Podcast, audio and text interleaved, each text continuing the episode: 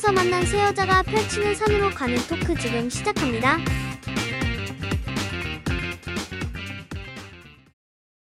안녕하세요.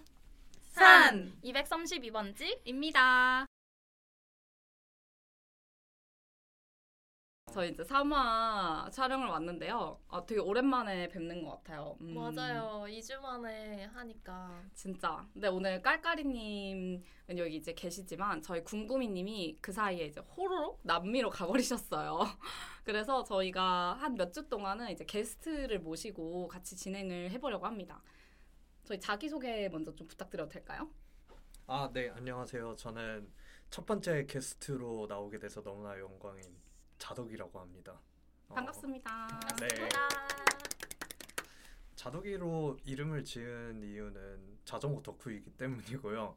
자덕력이 진짜 자덕들에 비해 가지고는 그렇게 높지는 않다고 생각하지만 그래도 꽤나 몰두해서 덕질을 했었기 때문에 자덕이라고 이름을 짓게 됐고 이 자리에 오게 돼가지고 너무나 영광입니다. 어, 네, 저희가. 모시게 돼서 영광이죠. 진짜. 어, 사실 자덕이 님도 저희 팟캐스트 1, 2화를 듣고 네, 어, 출연을 결심을 해주셨고 사실 되게 감사하게도 어, 많이들 들어주시고 이게 피드백이 많이 들어오고 있어요. 깔깔이님 어떤 재밌는 피드백 들으신 거 있으세요? 저희 엄마가 제가 편집하는 거를 들으시면서 관심을 가지셔가지고 음. 제가 팟캐스트 소개해드렸는데 막 너무 재밌다고 하면서 자기 친구들 단톡방에 뿌리고 막 그랬거든요. 와, 저 영광이네요. 그래서 정주행하고 N회차로 다- 듣고 저한테도 깔깔이라고 부르고 네, 그리고 괜히 자기 막 팟캐스트 나오는 막 연습하고 네, 초대하지도 어. 않았는데 오, 저희 한번 모셔야 진짜 너무 재밌을 것 그리고 같은데. 자꾸 자기 팟캐스트 나오면 무슨 얘기할지 막 아이디어 내고 와, 그리고 막 자기 별명 자꾸 지어요. 지금 별명 그러면은- 후보군 뭐가 있나요? 저희 엄마가 약간 엉뚱하시거든요. 네네. 그래서 뭐 엉뚱이 이런 어. 거 오. 로 지어봤어요. 너무 좋은데요? 네. 음. 카리님도 피드백 들으셨다고 했잖아요. 저는 사실 자덕이님이 주신 피드백이 약간 인상 깊었는데 음. 생각보다 지적이었다 이런 이제 피드백이었던 것 같은데. 아 맞아 저도 그거랑 관련해가지고 네네. 엄마가 단카리님이랑 궁금이님이 말씀을 너무 잘하신다고 어, 얘기를 해주셨어요. 네네. 어 그런 말씀도 하셨다면서요. 저랑 깔깔이님 목소리 되게 비슷하다고. 어 맞아요. 그래서 음. 자꾸 단카리님이 얘기하고 있는데 이거 너냐고 자꾸 물어보시고 그래가지고 깔깔이님 이걸로 해요. 아, 수 단카리님이 있죠. 지적인 얘기할 때는 아 이거 나다. 아, 역할이 너무 자주 바뀌는 거 아니야? 어, 그래서 저희 피드백 잘 듣고 있으니까 피드백 더 해주고 싶으신 분들은 편하게 댓글 남겨주시고 뭐 저희 인스타그램도 있으니까 DM 남겨주시거나 편하게 연락 주세요. 저희가 최대한 잘 반영해서 앞으로 잘 꾸려 나가 보도록 하겠습니다. 그럼 저희의 명불허전 첫 코너인 근황 토크로 가보도록 하겠습니다. 혹시 먼저 시작하시고 싶으신 분 계신가요? 깔깔이님도 한번. 오, 아, 지목당하셨어요. 아 저는 드디어 중간고사가 끝났습니다. 와, 진짜. 아, 너무 힘들었어요. 근데 시험이 매번 고통스러운 게 너무 신기하고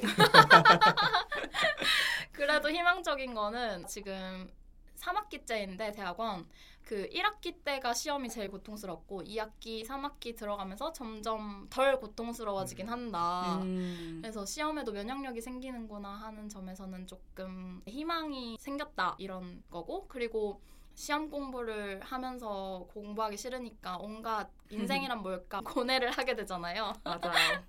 그래서 그런 와중에 엄마한테 들었던 되게 좋은 말이 있는데 음. 기차에 탄 사람은 기차가 움직이고 있는지 모른다. 어. 그래서 음. 내가 멈춰 있다고 생각하지만 사실 내가 탄 기차는 가고 있다. 음.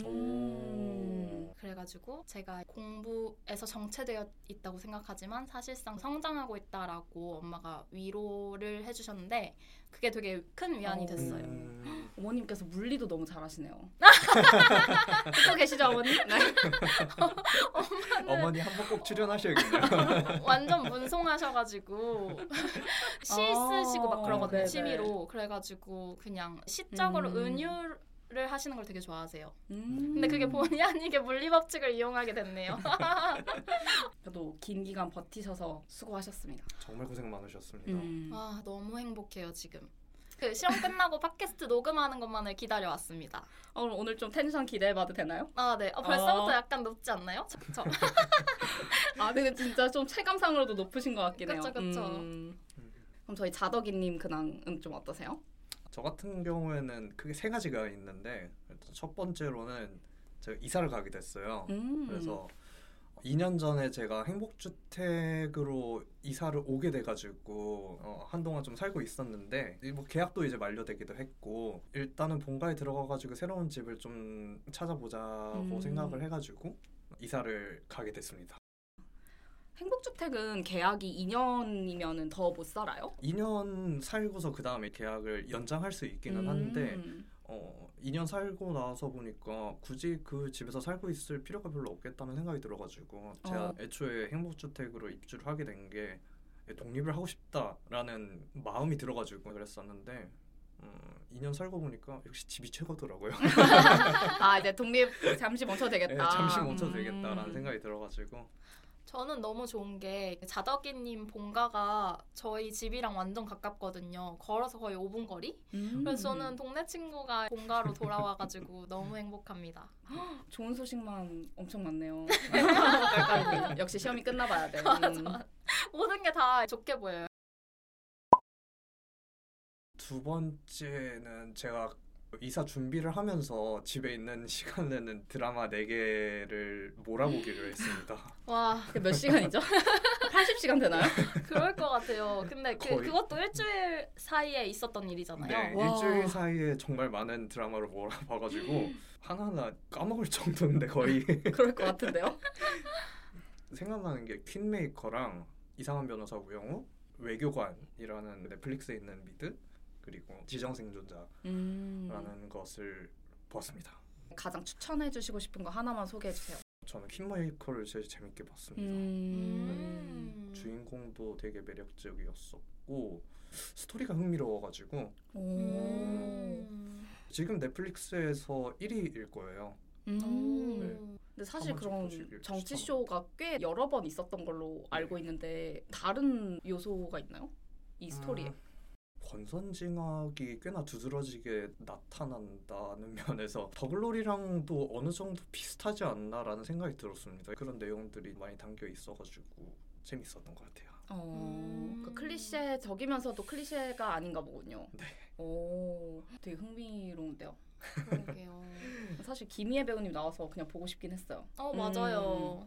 근데 진짜 모시기 잘했다고 생각하는 게 드라마에 관해서도 오늘 자덕이로 나오셨는데 저희보다 훨씬 덕력이 높은 게 너무 느껴지는 근황이었어요.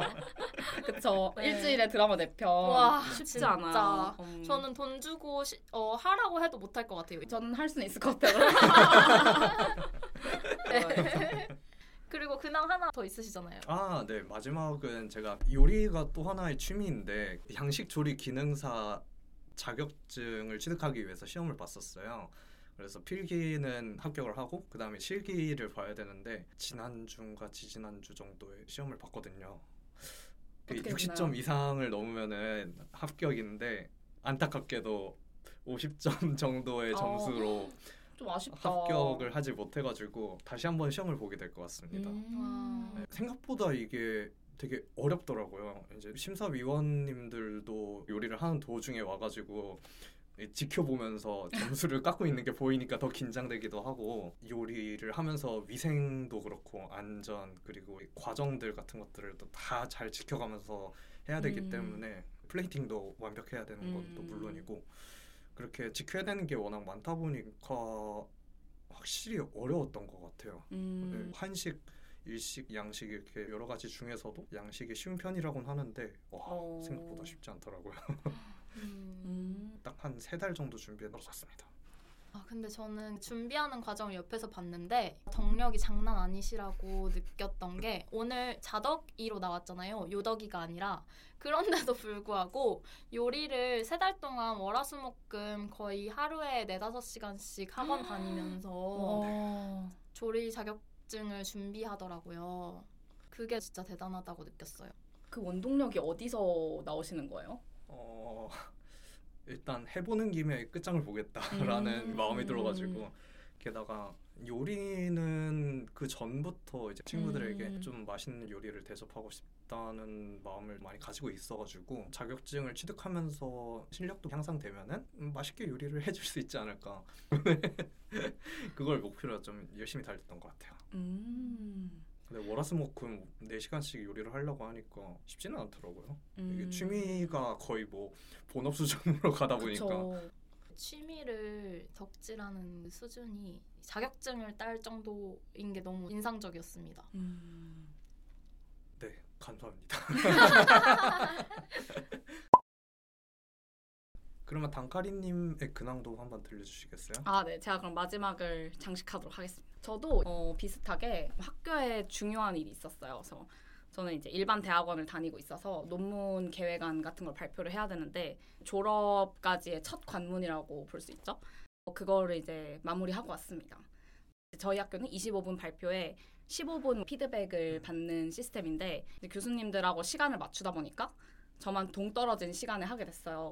그래서 한 시간 슬롯을 딱 비워가지고 세 분을 모셔놓고 네, 발표를 하다 보니까 한 시간 내내 발표와 피드백이 오갔거든요. 와. 힘든 네. 시간이셨겠네요. 근데 거의 그- 계속 듣고 있었어요. 막 되게 오랜만에 이제 하는 발표 자리였거든요. 아, 음. 확실히 교수는 아무나 하는 게 아니구나 음. 이런 생각 많이 하게 됐고 음. 저랑 이제 지도 교수님도 나름 되게 열심히 준비를 한다고 했는데 생각지도 못한 피드백이 너무 많이 나와가지고 아, 아직도 생각을 덜 했구나 이런 생각이 많이 들더라고요. 음. 아 근데 제가 이거를 하고 그날 생산 tool one-day class 같은 거를 참여를 하게 됐어요. 와. 네. 아니 발표 당일 날 네. 그런 one-day class를 참여하는 생산성 무엇? 심지어. 그 one-day class도 생산성을 높이기 위한 클래스. 아 제가 잔머리 굴리는 거 되게 좋아해가지고 어떻게 일을 가장 효율적으로 할 수 있을까 이런 거 진짜 음. 좋아하는데 아니나 다를까 생산 tool 클래스에 갔더니 PPT를 자동으로 만들어주는 걸 소개해 주시더라고요. 그래서 오. 아 이거를 계획안 발표 때 써먹었어야 되는데 하면서 미리 듣지 않은 게 너무 아쉬웠어요. 어. 네네. 이번에 마이크로소프트에서 나오는 AI tool 말씀하시는 거예요? 어 Copilot도 있고 코파일럿 말고 톰이라고 TOM이 최신에 출시한 그것도 있어요. 네. PPT 자동화는 다른 생성 AI에 비해서 퀄리티가 아직은 바로 발표에 쓸만한 수준은 안 되는데 어, 그래도 되게 신기하더라고요. 그냥 내가 내용 넣으면 이렇게 띡 장표로 나온다는 게 음. 사실 상상도 못할 일이었잖아요. 음. 저는 흥미로웠던 게 강사님이 생각보다 20대가 별로 안 오고 50대 이상이신 분들이 거의 60% 이상이라는 거예요. 그분들 중에는 자영업을 하시는 분들도 계시고 아니면 주부님들도 오셔서 아, 이런 거 배워보고 싶었다고 해서 열정적으로 배워가시는 분들 많으세요. 그래서 가족 페이지 이런 거 만들기도 하시고 와. 되게 다양하게 음. 활용한다고 하시더라고요. 음. 음. 어 이제는 모두가 다 이런 생성 AI를 쓰는구나 이런 게확 와닿는 경험이었어요. 음. 음. 그 나이에도 트렌드에 이렇게 발맞춰서 배우시는 그 자세가 너무 멋있으신 것 그러니까 같아요. 진짜로. 뭐 단카리님이 최근에 발견하신 덕질에 관련한 트렌드가 또 있으시다고요? 제가 뭐 유튜브를 듣는데 그 카카오뱅크에서 최적금이라는 걸 출시했다고 음. 하더라고요. 이게 뭐냐면 예를 들어 최애, 그러니까 제가 제일 좋아하는 아이돌이나 이제 사람 이런 걸 통칭하는 말이잖아요. 근데 최애가 뭐 SNS에 글을 올렸다. 그럼 내가 100원 적립 이렇게 눌러서 적금을 하는 거예요. 네. 오. 그리고 뭐 최애가 뭐 음방에 나왔다, 음악 방송에 나왔다. 그러면 뭐 천 원 적립하는 이런 룰을 설정해 놓고 클릭해서 천 원이 적금에 적립되는 이런 형식인 거죠. 음. 그래서 이런 식으로 계속 쌓아서 몇십만 원씩 쌓으시는 분들도 되게 많고 음. 꼭 아이돌이나 그런 덕질 관련된 거 아니어도 그냥 내가 오늘 하루 쓰레기를 버렸다 한 100원 적립 이런 식으로도 쓸 수 있는 거예요 적금을. 음. 너무 괜찮은데요? 그쵸. 그래서 저희가 뭐 이화의 덕질을 우연히 하게 됐지만 어, 이게 은근 아직도 시의성이 있는 키워드구나. 사실 옛날에 나온 단어잖아요. 그런데도 불구하고 아직도 우리가 많이 하는 행위구나라는 걸 느끼게 됐던 것 같아요. 음, 음. 덕질이라는 용어가 최애라는 용어로 좀 더 세련되게 어, 바뀌었나 보네요. 그런 것 같네요. 만약에 최애 적금을 한다면 들고 싶은 종목이 있으세요? 음. 자덕이님은 자전거를 사기 위한 적금이라든지 자전거 부품을 하나 새로 살 때마다 적금을 또 별도로 넣게 하는 거를 들면은 어떨까 하는 생각을 듭니다. 음. 부품의 종류가 워낙 많다 보니까 음. 짜잘하게 사는 것들이 되게 많거든요. 그래가지고 하나를 구매를 할 때마다 별도로 적금에 얼마큼 아, 돈을 넣게 되는 그런 식으로 적금을 하면은 어떨까라는 생각을 합니다. 말이 되는지는 모르겠어요. 어, 말 돼요. 말 될것 네. 그러니까 사실 이중으로 좋은 게 내가 내 덕질도 하면서 또 미래의 덕질을 위한 자금을 모으는 거잖아요. 네. 그런 의미에서 경제적 습관도 기르고 나의 덕질도 향유하고 추구하게 되는 그런 좋은 네, 상품인 것 같아요. 아, 그러네요. 네, 하지만 광고는 절대 아닙니다. 광고가 들어오지 않았어요, 저희한테. 하지만 광고를 주시면 감사히 받겠습니다. 뭐 그러면은 단카리님은 최애 적금 들고 싶으신 거 있으세요? 아, 저는 그래서 실제로 한번 들어봤어요. 궁금해서. 네. 근데 저는 요새 B2B 이창섭님에게 요새 빠져 있긴 한데, 오. 제가 SNS를 거의 안 해서 막 창섭님이 뭘 올리면 막 천 원 이렇게 하는 건 너무 좀 귀찮을 것 같고 저는 요새 소비를 줄이자가 목표여서 하루에 소비를 아끼면 그 돈을 적금에 넣는 형식으로 룰을 설정해 놨어요. 너무 네. 좋은데요? 그래서 오늘 소비를 좀 아꼈다. 커피 두 잔 마실 걸 한 잔 마셨다 하면은 만 원을 제가 클릭해서 오늘에 대한 평가로 만 원을 적금하는 음. 그런 이제 규칙을 세워놨습니다. 요새 거지방도 유행하잖아요. 거지방이 뭐예요?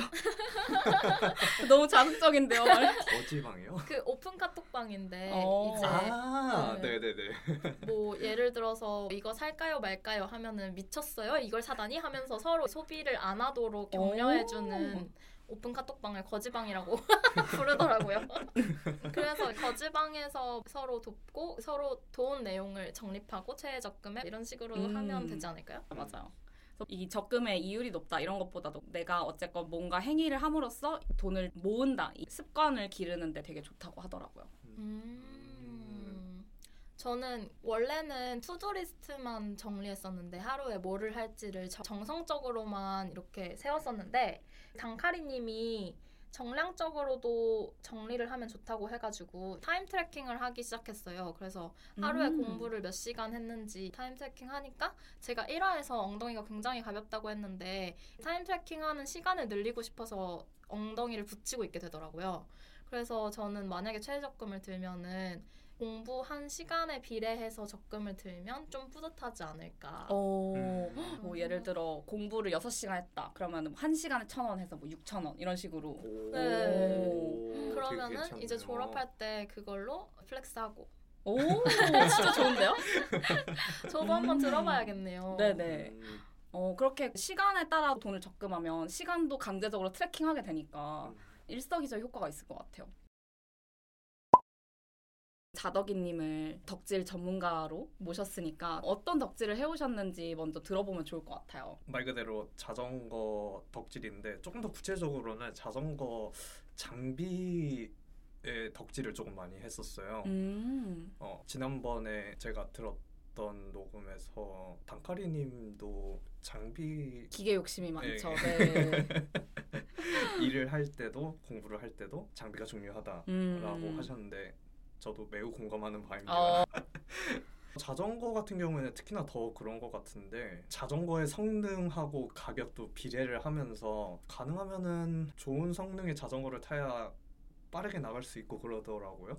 장비의 특성에 따라 가지고 되게 차이가 많이 나다 보니까 덕질을 하면서 하나 하나 더 빠르게 달릴 수 있기 위해서 무엇을 써야 되는지에 대해서 공부를 많이 했었던 것 같아요. 그럼 자전거 장비에는 예를 들어 대표적으로 뭐가 있나요? 아 자전거는 기본적으로 프레임하고 휠은 음. 아시죠? 프레임은 자전거를 이루고 있는 알루미늄이나 음. 카본 아니면 티타늄으로 되어 있는 본체라고 하는 부분 이고 휠은 바퀴 굴리는 거고 그 다음에 구동계라고 해가지고 페달을 밟잖아요. 그러면은 이 페달을 밟았을 때 뒤에 있는 sprocket이라고 하는 부품이 있는데 여기하고 체인하고 앞쪽에 크랭크라고 하는 거를 연결시켜가지고 움직이게 만드는 어. 구동계거든요. 이게 네네. 부품들이 기술 여러 과정 가지 시간에 온 있는데. 것 같아요. 저희 뭔가 그런 거 배웠던 것 같은데. 배웠어요. 배- 외운 기억이 나요. 네. 음. 그래서 가장 핵심적인 부품으로는 제가 생각하기에 구동계, 음. 그 다음에 본체인 프레임 이 세 가지가 음. 가장 중요한 게 아닐까 생각합니다. 왜냐하면 이 세 가지에 따라 가지고 가격이 정말로 천차만별이거든요. 음. 그래서 이 구동계만 해도 웬만한 자전거 한 대 값 혹은 와. 이제 다른 말로 바꾸면은 대기업 직장인의 한 달 월급 와. 좀 가격 도 나가기도 합니다. 음, 그럼 성능이 좋다는 거는 예를 들어 네. 구동계가 자동차처럼 이제 뭐 엔진이 잘 나간다 이런 느낌인 건가요? 성능이 좋은 자전거라고 일반적으로 road 자전거를 기준으로 말씀을 드리면은 일단 무게가 상당히 가볍고 조금만 페달을 밟아도 많이 나가는 아. 거를 이제 좋은 road 자전거다라고 일반적으로 얘기를 합니다. 음. 그래서 더 경량화를 하기 위해서 휠을 알루미늄이 아닌 카본을 쓴다든지 마찬가지로 어, 프레임도 알루미늄 무겁거든요. 그래서 잘 안 나가요. 그래서 조금 더 가볍고 강성이 높은 카본을 쓰는 것들이 아무래도 성능도 좋고 카본으로 만드는 게 조금 더 생산 비용이 들다 보니까 가격도 높은 편입니다. 음. 그럼 예를 들어 성능 0에서 10이다라고 했을 때 10이 높다라고 했을 때 지금 갖고 계신 자전거의 성능은 몇 점? 와 이거 어려운 질문이네요. 아 그래요? 어려워요? 왜냐하면 어. 위로 올라가면 정말 끝도 없이 올라갈 수가 있어가지고 10점짜리를 아. 이제 가격으로 얘기를 하면은 음, 거의 한 2천만 원 정도가 되거든요. 그 10점을 정의하는 게 어렵군요. 네. 애초에. 음. 10점짜리를 정의하는 게 그렇게 쉽지는 않아가지고 가격보다는 그래도 구동계 등급이 일반적으로는 통용이 되니까 구동계 등급으로 얘기를 하면은 중상급이니까 6, 와. 아, 6 정도 될 것 같습니다. 6. 음. 육. 어, 최상급의 자전거를 구매하실 의향도 있으신 거예요? 마음 같아선 그런데 제가 가진 총알로는 부족하지 않을까 생각합니다. 빨리 최저금 드세요. 최저금을 들지 않으니까. 근데 총알이 정말 많이 필요하기 때문에 제가 사실 놀랐던 거는 한강에 최상급이라고 하- 불리는 그런 자전거들이 심심치 않게 보이거든요. 오, 그렇구나. 이제 그 최상급들이라고 하면은 기본 천만 원씩 이상이라 그런 자전거를 어떻게 다들 그렇게 타고 다니시는지가 우리나라에 이렇게 부자들이 많았나라는 생각이 오. 들어가지고 좀 놀라기는 했습니다. 그만큼 덕후들이 많나 봐요. 네. 그 음. 덕력이 자전거의 경우에는 장비의 성능과 비례하기 때문에 음. 특히나 더 그런 것 같아요. 자전거에 빠지게 되면은 장비 지옥에 빠지기 때문에 그 음. 개미 지옥이에요 진짜. 어. 자전거에는 어떻게 덕통 사고를 당하셨나요? 언제 처음에는- 어디서 어떻게 바야흐로 이거 여섯 개 다 써서 해주세요.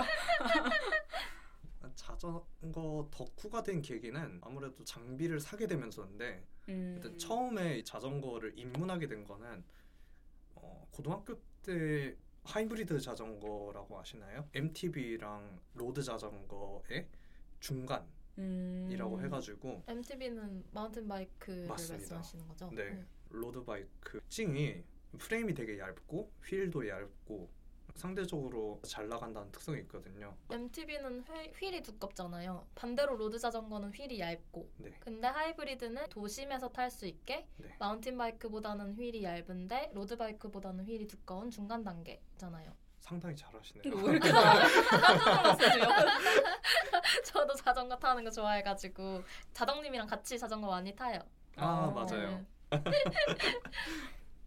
그래서 이 두 가지 특성을 이게 장점만을 추출해가지고 만든 게 음. 하이브리드기는 한데 그 어느 정도 한계가 있더라고요. 그래서 뭐 고등학교 때부터 하이브리드 자전거를 타면서 학교 왔다 갔다를 했었는데 대학교 들어가가지고 자전거가 망가졌습니다.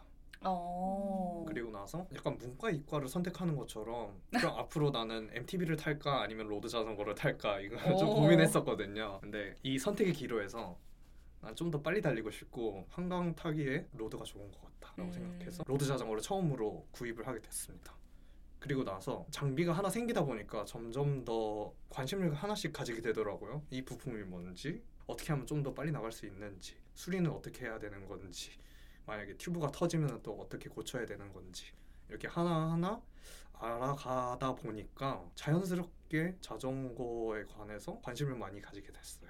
자전거 사랑이 되게 오래되셨네요. 좀 오래됐습니다. 4년이었던 걸로 기억하는데 거의 한 10년 됐네요 이제. 음. 음, 와, 저는 자덕이님이 찐덕이라고 느낀 게 저랑 자전거를 타다가 그 묘기를 부리시다가 굉장히 큰 부상을 당하셨거든요. 지금 생각하면 부끄럽네요. 근데도 저는 약간 그렇게 타다가 좀 부상을 당하면은 더 이상 안 타거나 좀 타기 무섭거나 음. 그럴 것 같은데 또 그 이후로도 잘 타시더라고요. 음. 정말 예상치도 못한 부상이었습니다. 어떤 부상이었죠? 좀 말씀 좀. 이게 조금 부끄럽기는 한데 자전거를 타다가 내리막길에서 그날 날씨도 좋고 이게 기분도 너무 좋아가지고 두 팔을 벌려가지고 핸들을 잡지 않고서 내려가다가 그대로 돌뿌리 같은 것에 아이고. 걸려가지고 넘어지게 됐습니다. 정말 큰 부상이었었죠. 살이 부러지셨었잖아요. 네, 그래가지고 깁스를 두 달 동안 하게 됐는데 절대 따라하지 마세요. 여러분. 따라하지 마세요. 이거는 위험합니다. 하시면 안 돼요. 오. 근데 뭐 당일에는 등짝 스매싱을 어머니에게 좀 많이 맞기는 했는데 자전거 타는 거는 타고 싶더라고요. 음. 역시 탈덕은 없네요. 탈덕은 그렇네요. 없습니다. 강제적 휴덕은 있었지만 아 그렇네요. 입문자분들에게 만약에 추천을 한다면 일단 하이브리드로 시작을 하라. 약간 요렇게 추천을 하시나요? 만약에 road로 먼저 입문을 한다고 하면은 완차를 기준으로 가격이 한 50만 원대에서 100만 원대 사이에 음. 자전거들이 입문용이라고 일반적으로 얘기를 하거든요. 완차가 뭐죠? 자전거 그냥 그 상태로 바로 탈 수 있는 거를 완차라고 합니다. 음. road 자전거를 타겠다라고 해서 시작을 하면 일단 진입 장벽이 그래도 어느 정도 있는 편이죠. 음. 가격이 좀 되다 보니까 자전거 입문자에게 추천할 만한 정보 사이트 이런 아. 게 있나요? 있습니다.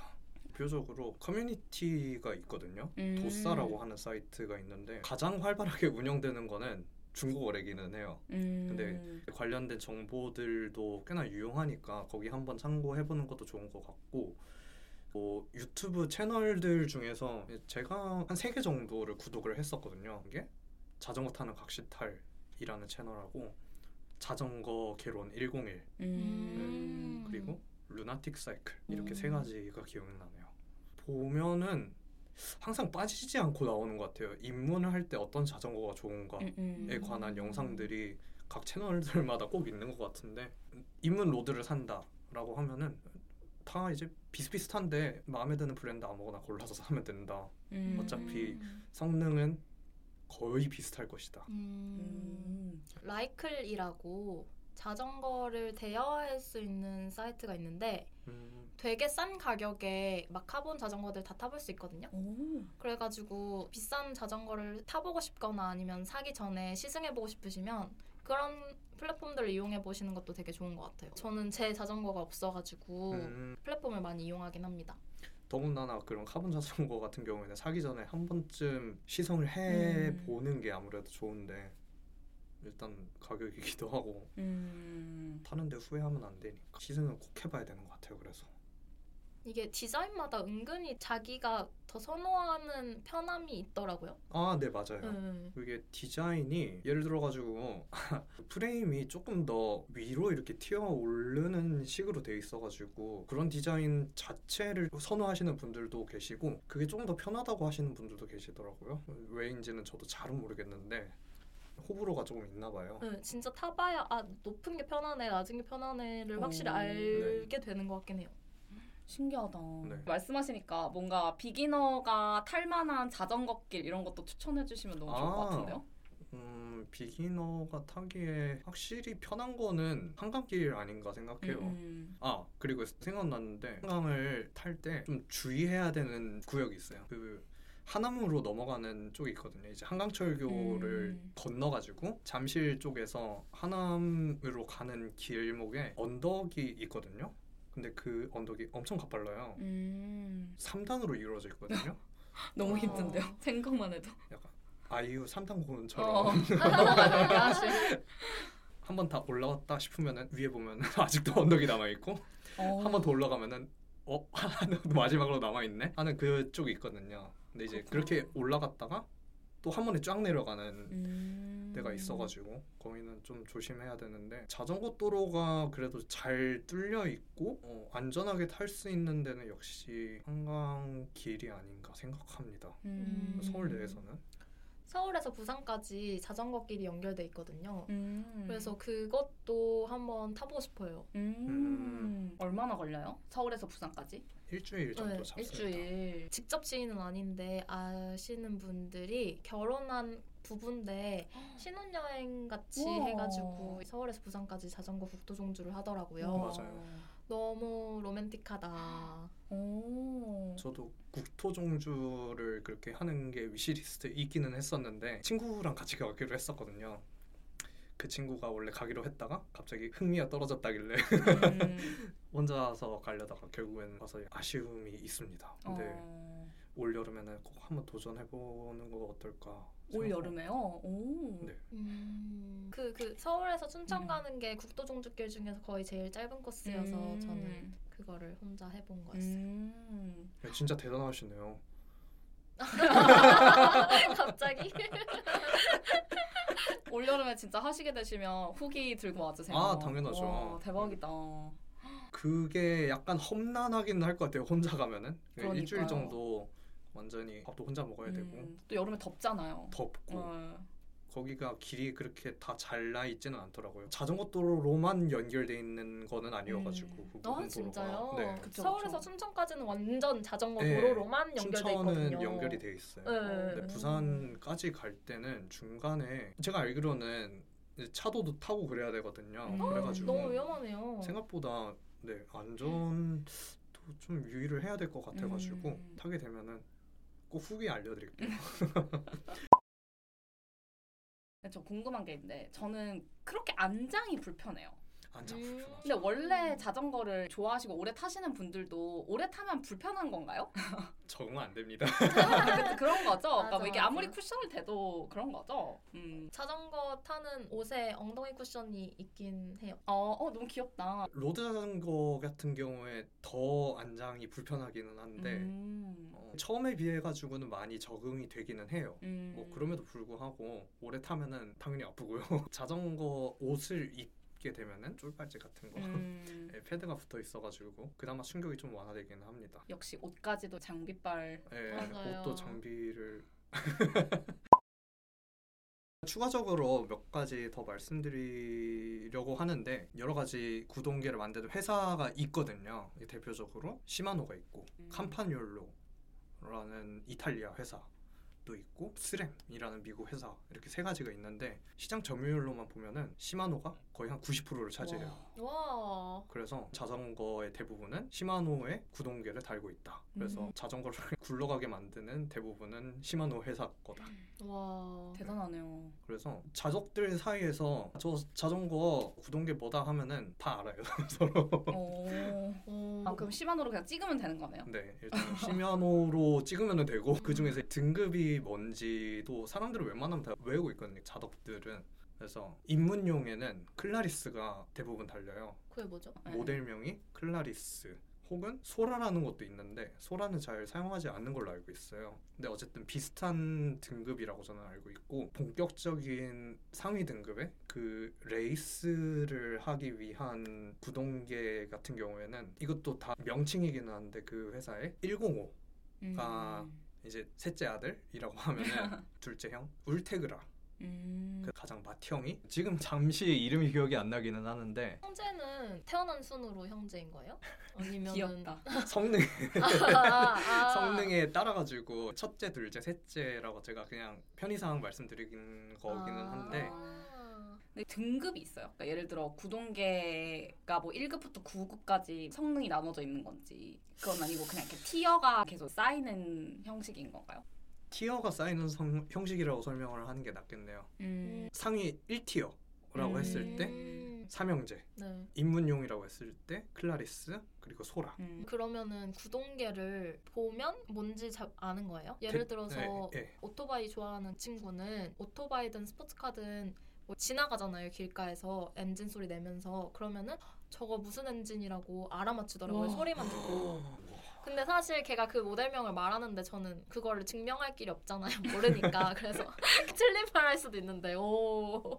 그냥 이렇게 넘어가는 걸 수도 있긴 해요. 음, 음. 만약에 클라리스가 달려 있는 거다. 그러면 저거는 입문용 자전거다. 이 정도는 기본적으로는 알고요. 뭐 회사 명이 프레임에 달려 있거든요. 그 중에서 자이언트라는 회사가 있는데 프레임에 자이언트가 써 있다. 그러면은 자이언트의 입문용 모델은 무엇이다. 라고 아. 알고 있기 때문에 자이언트 프레임에 무슨 구동계를 달고 있다 하면은 아 저거 모델 뭐다 라고 하는 정도는 바로 나와요. 오. 네. 그렇구나. 신기하다 자전거 부품이 많잖아요. 부품 중에서도 나는 이 부품만 보면 막 가슴이 떨려 막 이런 게 있으세요? 구동계요. 역시 엔진이 모든 사람들 그 심장을 두근두근하게 하는군요. 구동계를 통해 가지고 변속을 하거든요. 음. 구동계가 자전거를 돌아가게 하는 거면서 앞쪽에 변속 레버라는 게 있어요. road 자전거를 하나 보시면은 drop bar라고 일반적으로 핸들이 밑으로 돼 있는 음. 음. 황소 사냥 뿔 뿔처럼 모양? 왜 이렇게 네, 처럼 돼 휘어져 있는. 휘어져 있는 드롭바에 달려 있는 변속 레버가 좌측 우측으로 하나씩 음. 있는데 이게 전동으로 나오는 게 있어요. 그래가지고 변속을 앞쪽에서 했을 때 뒤쪽에서 그 무선으로 신호를 받아가지고 변속을 할 수가 있거든요. 이게 전 너무 사고 싶은 거예요. 어. 왜냐하면은 일반적으로는 기계식이어 가지고 그게 선으로 연결이 돼 있거든요. 음. 변속 레버에서 신호를 주면은 뒤쪽에서 바퀴 굴리는 곳에서 크랭크와 sprocket 쪽에서 변속을 하는 뭐 그런 식인데 크랭크가 제가 바퀴를 굴리는 페달 쪽에 있는 잠시만요. 축 같은 건가요? 아, 네, 맞습니다. 네, 축이에요. sprocket 같은 경우에는 변속을 뒤쪽 휠 있잖아요. 음. 1단부터 8단 혹은 11단까지 바꿀 수가 있는데 sprocket하고 음. 크랭크하고 체인하고 연결이 돼 있는데 원래는 선으로 이어지는 게 무선으로 되는 게 너무나 매력적이어가지고 한 번 꼭 사고 싶은데 어. 가격이 비싸다 보니까 근데 무선으로 하면 신호 이슈가 있잖아요. 그럼 아, 네. 변속이 더 늦게 될 수도 있는 거 아니에요? 오히려 더 빠릅니다. 어 그래요. 오 네. 신기하다. 음. 사람들 평가도 다 무선이 훨씬 더 좋다 라고 어. 하더라고요. 이제 써본 사람들은 우와. 네. 참 탐나기는 합니다. 핸드폰은 계속 변천사가 있잖아요. 그리고 이제 앞으로 뭐 폴더블 폰이 나올 것이다. 이런 식으로 좀 예상되는 기술의 발전이랄까? 이런 것들이 있는데 자전거에서 어, 다음엔 이게 나올 거야 하는 그런 게 있나요? 조금씩 조금씩 이제 변해 왔는데 음, 제가 기억이 나는 거는 2019년에 자전거를 하나 더 샀거든요. 어. 14년에 산 자전거가 또 망가져가지고 네네. 그때 당시만 해도 림브레이크라는 거를 많이 썼거든요. 음. 그게 예, 뭐죠? 브레이크가 두 가지 형식이 있어요. 디스크, 림브레이크. 림브레이크 같은 경우에는 자전거의 림의 바깥쪽에 패드 두 개를 눌러가지고 바퀴를 멈추게 하는 브레이크거든요. 음. 디스크 같은 경우에는 휠의 가장 안쪽에 음. 가운데 부분에 디스크 같은 거를 설치를 해가지고 가장 가운데에서 작은 패드로 휠을 잡아주는 건데 음. 성능은 디스크가 월등히 더 좋습니다. 단지 어. 만약에 고장이 났을 때 교체하거나 수리를 하는 게 어려워가지고 조금 더 편리한 걸 찾는다 그러면은 림브레이크가 조금 더 좋은데 음. 아무래도 성능이 더 좋은 거를 사람들이 찾다 보니까 시장에서는 이에 반응해가지고 다 지금은 디스크 브레이크를 만드는 식입니다. 우와. 음. 조금 더 상위의 자전거 라인들은 그렇게 나오고 입문용까지는 그래도 대부분은 아직은 림 브레이크를 사용하고 있습니다. 음. 고급형에서 쓰였던 게 보급화되고 그럼 고급형은 또 네. 새로운 개선점을 찾아 나서고 네, 어, 진짜 발전할 여지가 아직 엄청 많군요. 네, 아직 자전거는 많은 것 같습니다. 우와. 음. 이런 부분이 좀 더 발전됐으면 좋겠다. 뭐 혹시 이런 것도 있으세요? 자전거 제작사들한테 한마디. 전동부동계 가격 좀 낮춰주세요. 아, 역시 기술이 발전해가지고 전동부동계가 보급이 많이 됐으면 좋겠어요. 음. 네, 적절한 가격이라는 게 어느 정도인지 얘기하기는 좀 그렇기는 하지만 어느 정도는 음. 가능한 가격이면 좋겠다라는 음. 생각을 합니다. 음, 그 뭐지?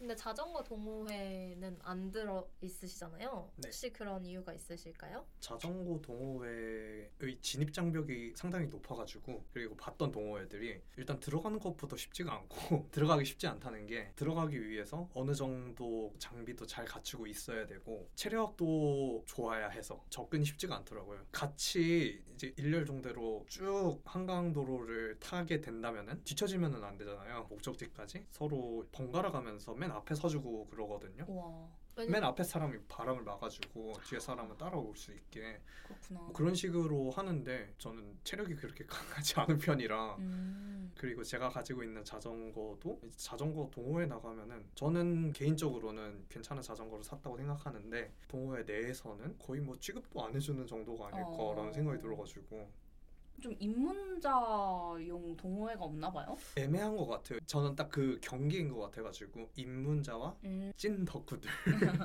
찐 자덕 근데 동호회라는 게 좀 기본적으로 그런 것 같기도 하고 그래서 제 친구도 등산을 굉장히 좋아하는데 동호회는 왜 안 드냐고 하니까 같은 이유로 안 들더라고요. 등산을 잘 하고 체력이 좋아야 되는데 음. 그게 좀 부담스럽다 이런 음. 친구도 있고 근데 확실히 같이 타면 좋긴 하잖아요. 음. 그래서 자덕이님이 입문자들을 위한 동호회를 만들어 주셨으면 진짜. 좋겠어요. 오, 가교 역할을 할 수도 있겠네요. 네, 네네 그러면. 수요가 분명히 있을 것 같아요. 저도 자전거 좋아하는데 같은 음. 이유로 자전거 동호회를 들고 싶지만 들지는 못한 상태이거든요. 그래가지고 저는 북한강 자전거 길이 있는데 서울에서 춘천까지 자전거 길이 이어져 있거든요.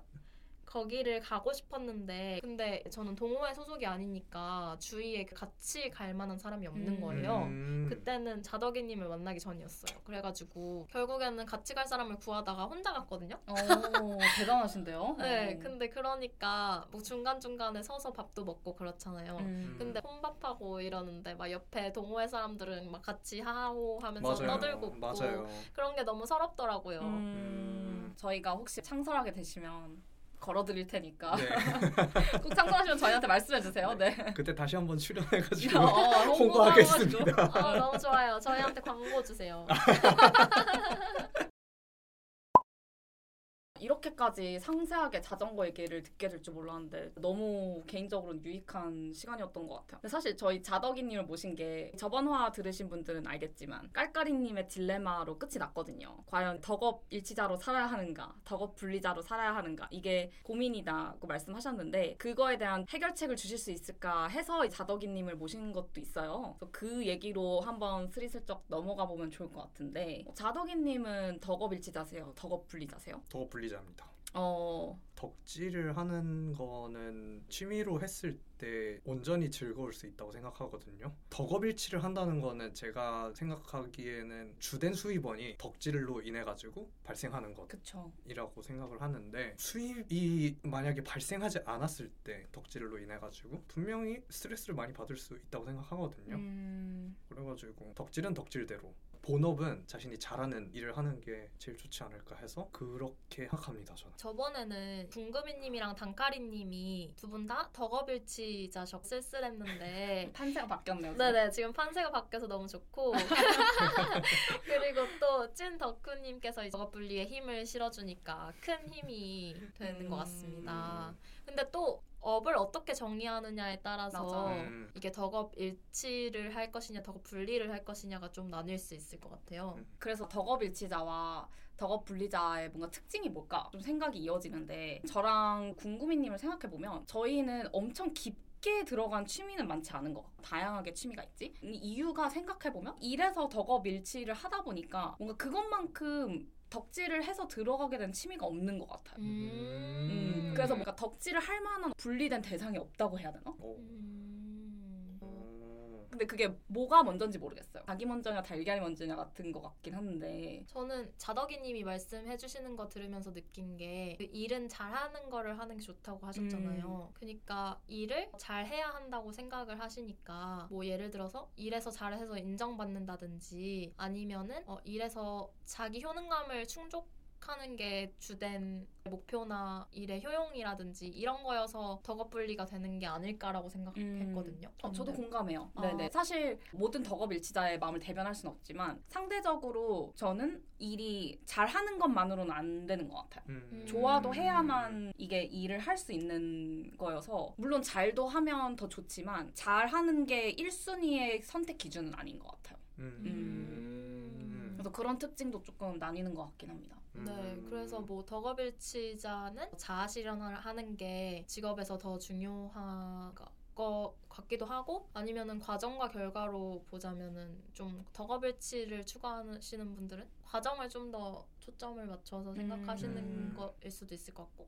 그런 것도 있는 것 같아요. 아까 자아실현을 얘기하셨지만 직업이라는 게뭐 목적이 될 수도 있고 자아실현이라는 그리고 그게 이제 그 삶의 행복을 가져다주는 존재일 수도 있고 혹은 돈을 버는 수단이나 뭐 명예를 얻기 위한 수단이나 어, 나쁜 의미에서가 아니라 도구적인 접근이 있을 수 있잖아요. 근데 작업일치자는 확실히 전자에 가까운 것 같기는 해요. 음. 일이 목적이고 음. 이 일로서 뭔가 내 삶의 행복 요소가 발생하는 음. 음. 저는 근데 그것도 있는 것 같아요. 내가 덕질하는 게 돈이 되면 덕업일치를 할 경향이 높은데 약간 아. 어, 돈이 안 되는 분야나 산업분이다 하면은 이 현실에 맞춰서 저업분리자가 되지 않나 이런 생각. 음. 맞아요. 사실 일로서 자아 실현을 하기가 쉽지가 않죠. 그래서 좀 돈이 되고 산업이 크고 이런 것들을 덕질하는 사람들이 되게 부러웠어요. 영화를 예를 들자면은 저는 영화 산업 안에서도 마이너한 예술 영화나 독립 영화를 좋아하는 편인데 대중 영화를 좋아하는 친구들이 좀 그런 맥락에서 부럽더라고요. 그러니까 내 취향이 대중 영화면은 내가 대중성이 있는 영화를 만들 수 있잖아요. 음. 그러면은 영화로 먹고 살 수 있는 길이 더 넓은데 만약에 내 취향이 어쩌다 보니 그거와 다르면은 어쩔 수 없이 먹고 사는 길이 힘든? 음.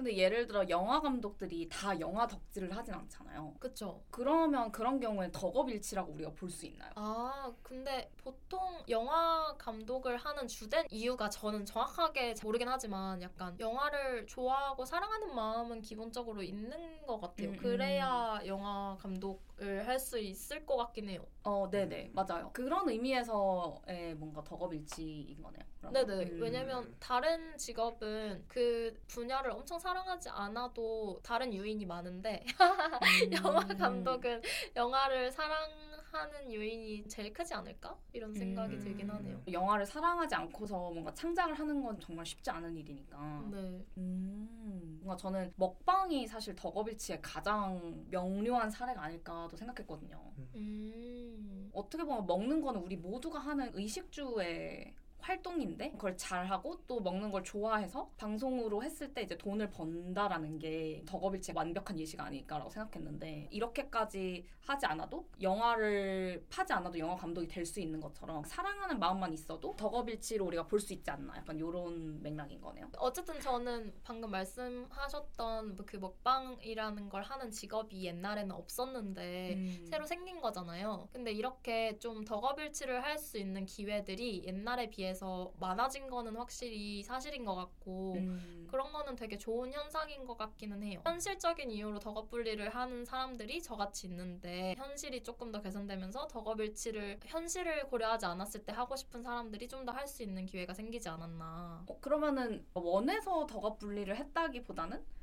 덕업 일치자가 되고 싶었지만 현실적인 이유로 덕업 분리를 했다라는 말씀이신 건가요? 깔깔이님은? 네네. 저는 원래는 그 저번 화에도 말씀드렸듯이 덕업 일치를 하고 싶었는데 이게 현실적으로 어렵다 해서 아 음. 차선책으로 덕업 분리를 하자 이렇게 된 겁니다. 음. 저 같은 경우에는 덕업 분리를 하게 된 계기가 자전거를 덕질을 한다고 해서 내가 많은 수익을 창출할 수 있을까라는 데 약간 회의가 들었어요. 음. 자전거를 만들 지 않는 이상 그렇게 큰 음, 수익을 창출할 수 있을까 잘 모르겠더라고요. 음. 자전거를 타는 사람들은 꽤나 많지만 제가 특히나 좋아하는 건 road 자전거인데 소비자들은 그래도 높은 가격을 뭐 지불할 의사는 있는 것 같은데 제가 그거를 제공할 수 있는 능력은 없기 때문에 제가 덕질을 하는 이제 부품 관련된 것들은 그냥 덕질을 하는 것은 음. 그대로 내두고 본업을 통해 가지고 돈을 버는 게 낫지 않을까라는 생각을 하게 됐습니다. 그러면 자덕이님도 좀 저랑 비슷하게 현실적인 이유로 네. 덕업 분리를 선택하신 게 맞나요? 네. 그러면은 현실적인 조건이 뭐 예를 들어서 자전거에 관련된 직업이 많고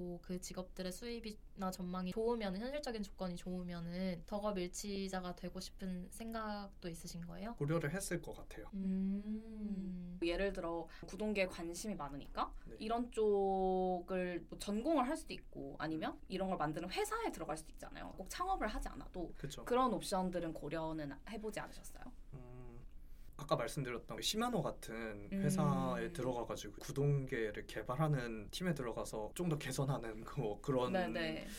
일을 하게 되는 것도 나름 재미있긴 하겠다라는 음. 생각은 했습니다. 근데 지금까지 배웠던 것들도 그렇고 제가 그쪽 분야 기여할 수 있는 부분이 상당히 한정적이지 않을까라는 생각이 들어가지고 음. 물론 이제 개인적으로 그 구동계들을 사용했던 경험들은 있지만 음. 제가 직접적으로 그 부품을 제작한다든지 혹은 개선을 할 때 관여할 수 있는 부분이 뭐 피드백을 제공하는 것 음. 정도에 한정되어 있지 않을까라는 생각을 해가지고 음. 뭐 자전거는 그냥 취미로 저는 두 분 말씀을 듣다 보니까 기본적으로 덕업일치가 되려면 일단은 그 대상을 사랑하는 마음이 전제로 깔리고 그 위에 내가 기여할 수 있는 부분이 얼마나 많은지 뭐 아니면 내 취향이 얼마나 진짜 돈이 될 수 있는 취향인지 대중적으로 이런 것처럼 잘하는 능력이 더해져야 덕업일치가 가능한 것 같아요. 음, 음. 맞아요. 맞아요. 근데 이제 둘 중에 조건이 안 맞으면 덕업일치라고 약간 보기가 어려운 것 같다라는 생각이 드네요. 맞아요. 그래서 좋아하는 거를 잘 하는 것도 정말 축복이다.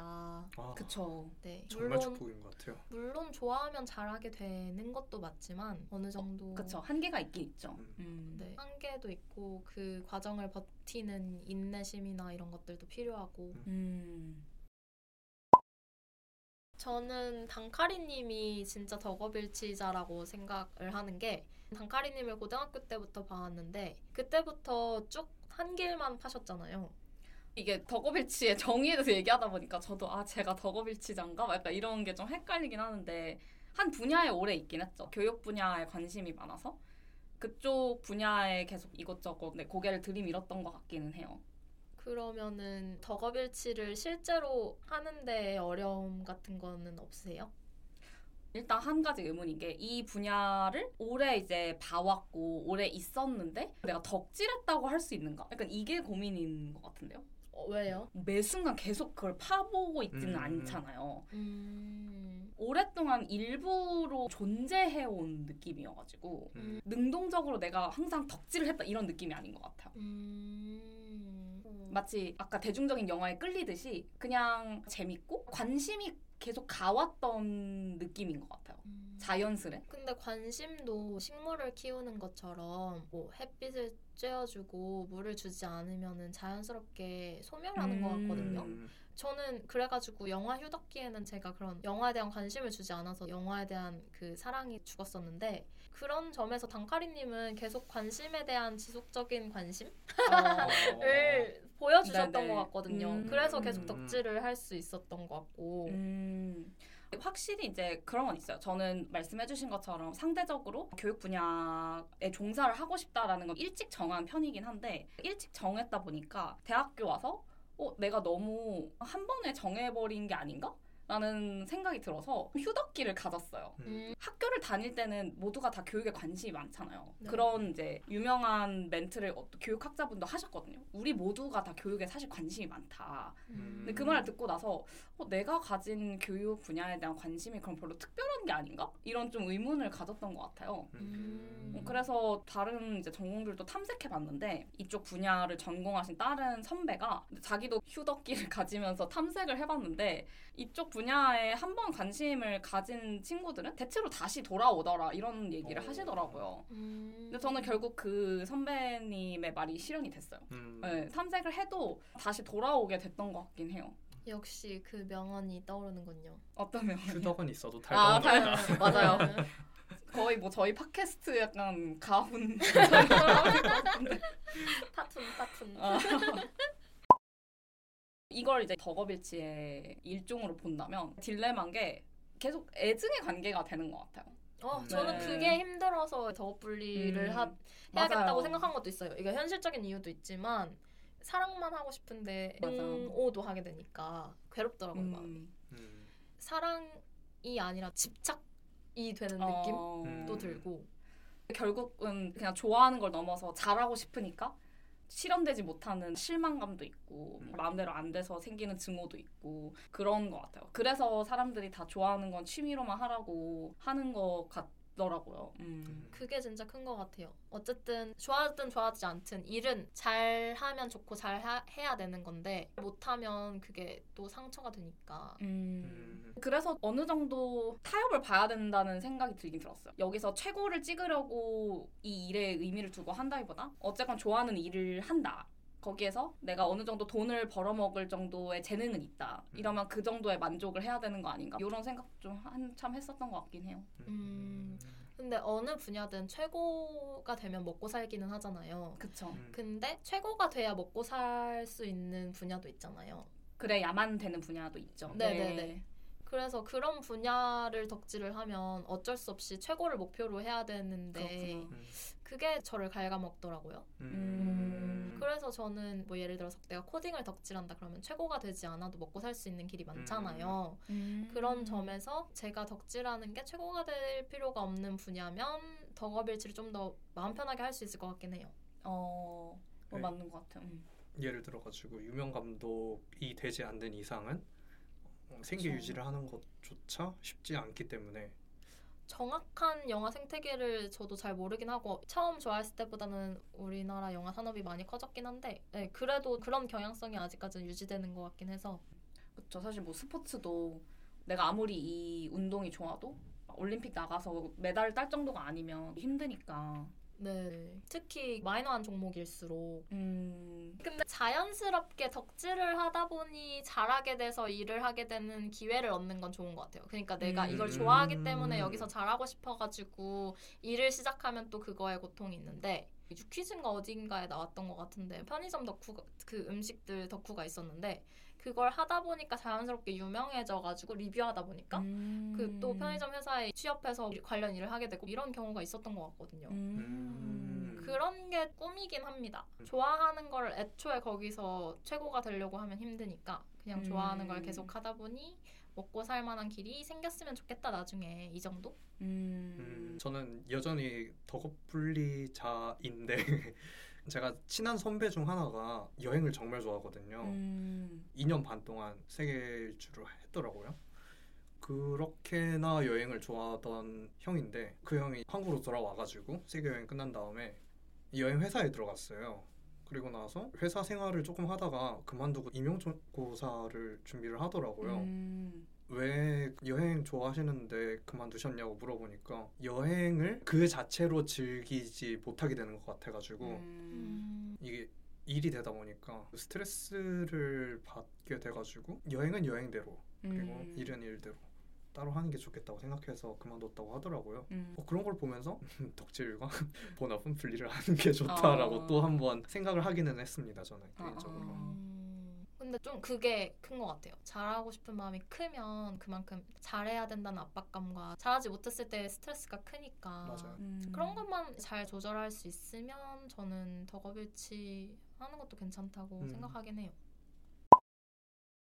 얘기를 하다 보니까 좀 정리가 되는 것 같은데요. 뭐 덕업일치를 하려면 어떤 조건이 있어야 되고 아. 어떤 속성의 일이 덕업일치에 적합한지 좀 정리가 되는 것 같네요. 음, 하지만 저의 딜레마는 어디로 갔어요? 해결되지 않은 것 같은데요. 저희 그 아, 딜레마라는 산을 오르려고 왔는데 자덕이니까지 모셨는데 뭐. 아 자덕이님의 그 자덕 하는 내용이 너무 흥미로워가지고 그 얘기를 파다 보니까 또 먼 산을 타게 됐어요. 네. 재밌게 들으셨나 모르겠네요. 저희는 너무 재밌었습니다. 맞아요, 너무 진짜. 재밌게 들었어요. 동호회 정도까지 덕질을 하지 않더라도 이렇게 덕질을 하는 사람들이 은근 주변에 많은 것 같아서 근데 제가 파보지 않는 분야 완전 모르잖아요. 이런 얘기들 듣는 거 너무 흥미로운 것 같아요. 음, 직업 세계 탐방하듯이 취미 세계 음. 탐방하는 것도 진짜 많고 깊다. 음, 음. 음. 하산할 시간이 다 돼가지고. 네네.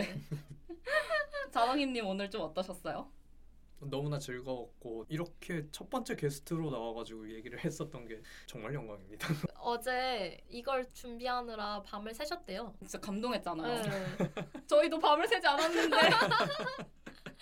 그리고 저희가 간단하게 무슨 얘기를 할지 써놓은 것보다 한 훨씬 길게 자- 본인이 하실 얘기를 적어오셨어요. 그래서 저희 전속 작가로 활동하셔도 좋을 것 같다는 생각이 드네요. 불러만 주세요. 어, 이 말 녹음 됐습니다. 박제했어요, 박제. 네. 되돌리기 없나요? 없습니다. 빨리 끊어야겠다. 단칼이 모아서 들어갑니다. 네, 그러면은 오늘도 즐거우셨다면 좋아요, 구독 많이 눌러주시고요. 저희는 다음 회차 때 뵙겠습니다. 안녕. 안녕.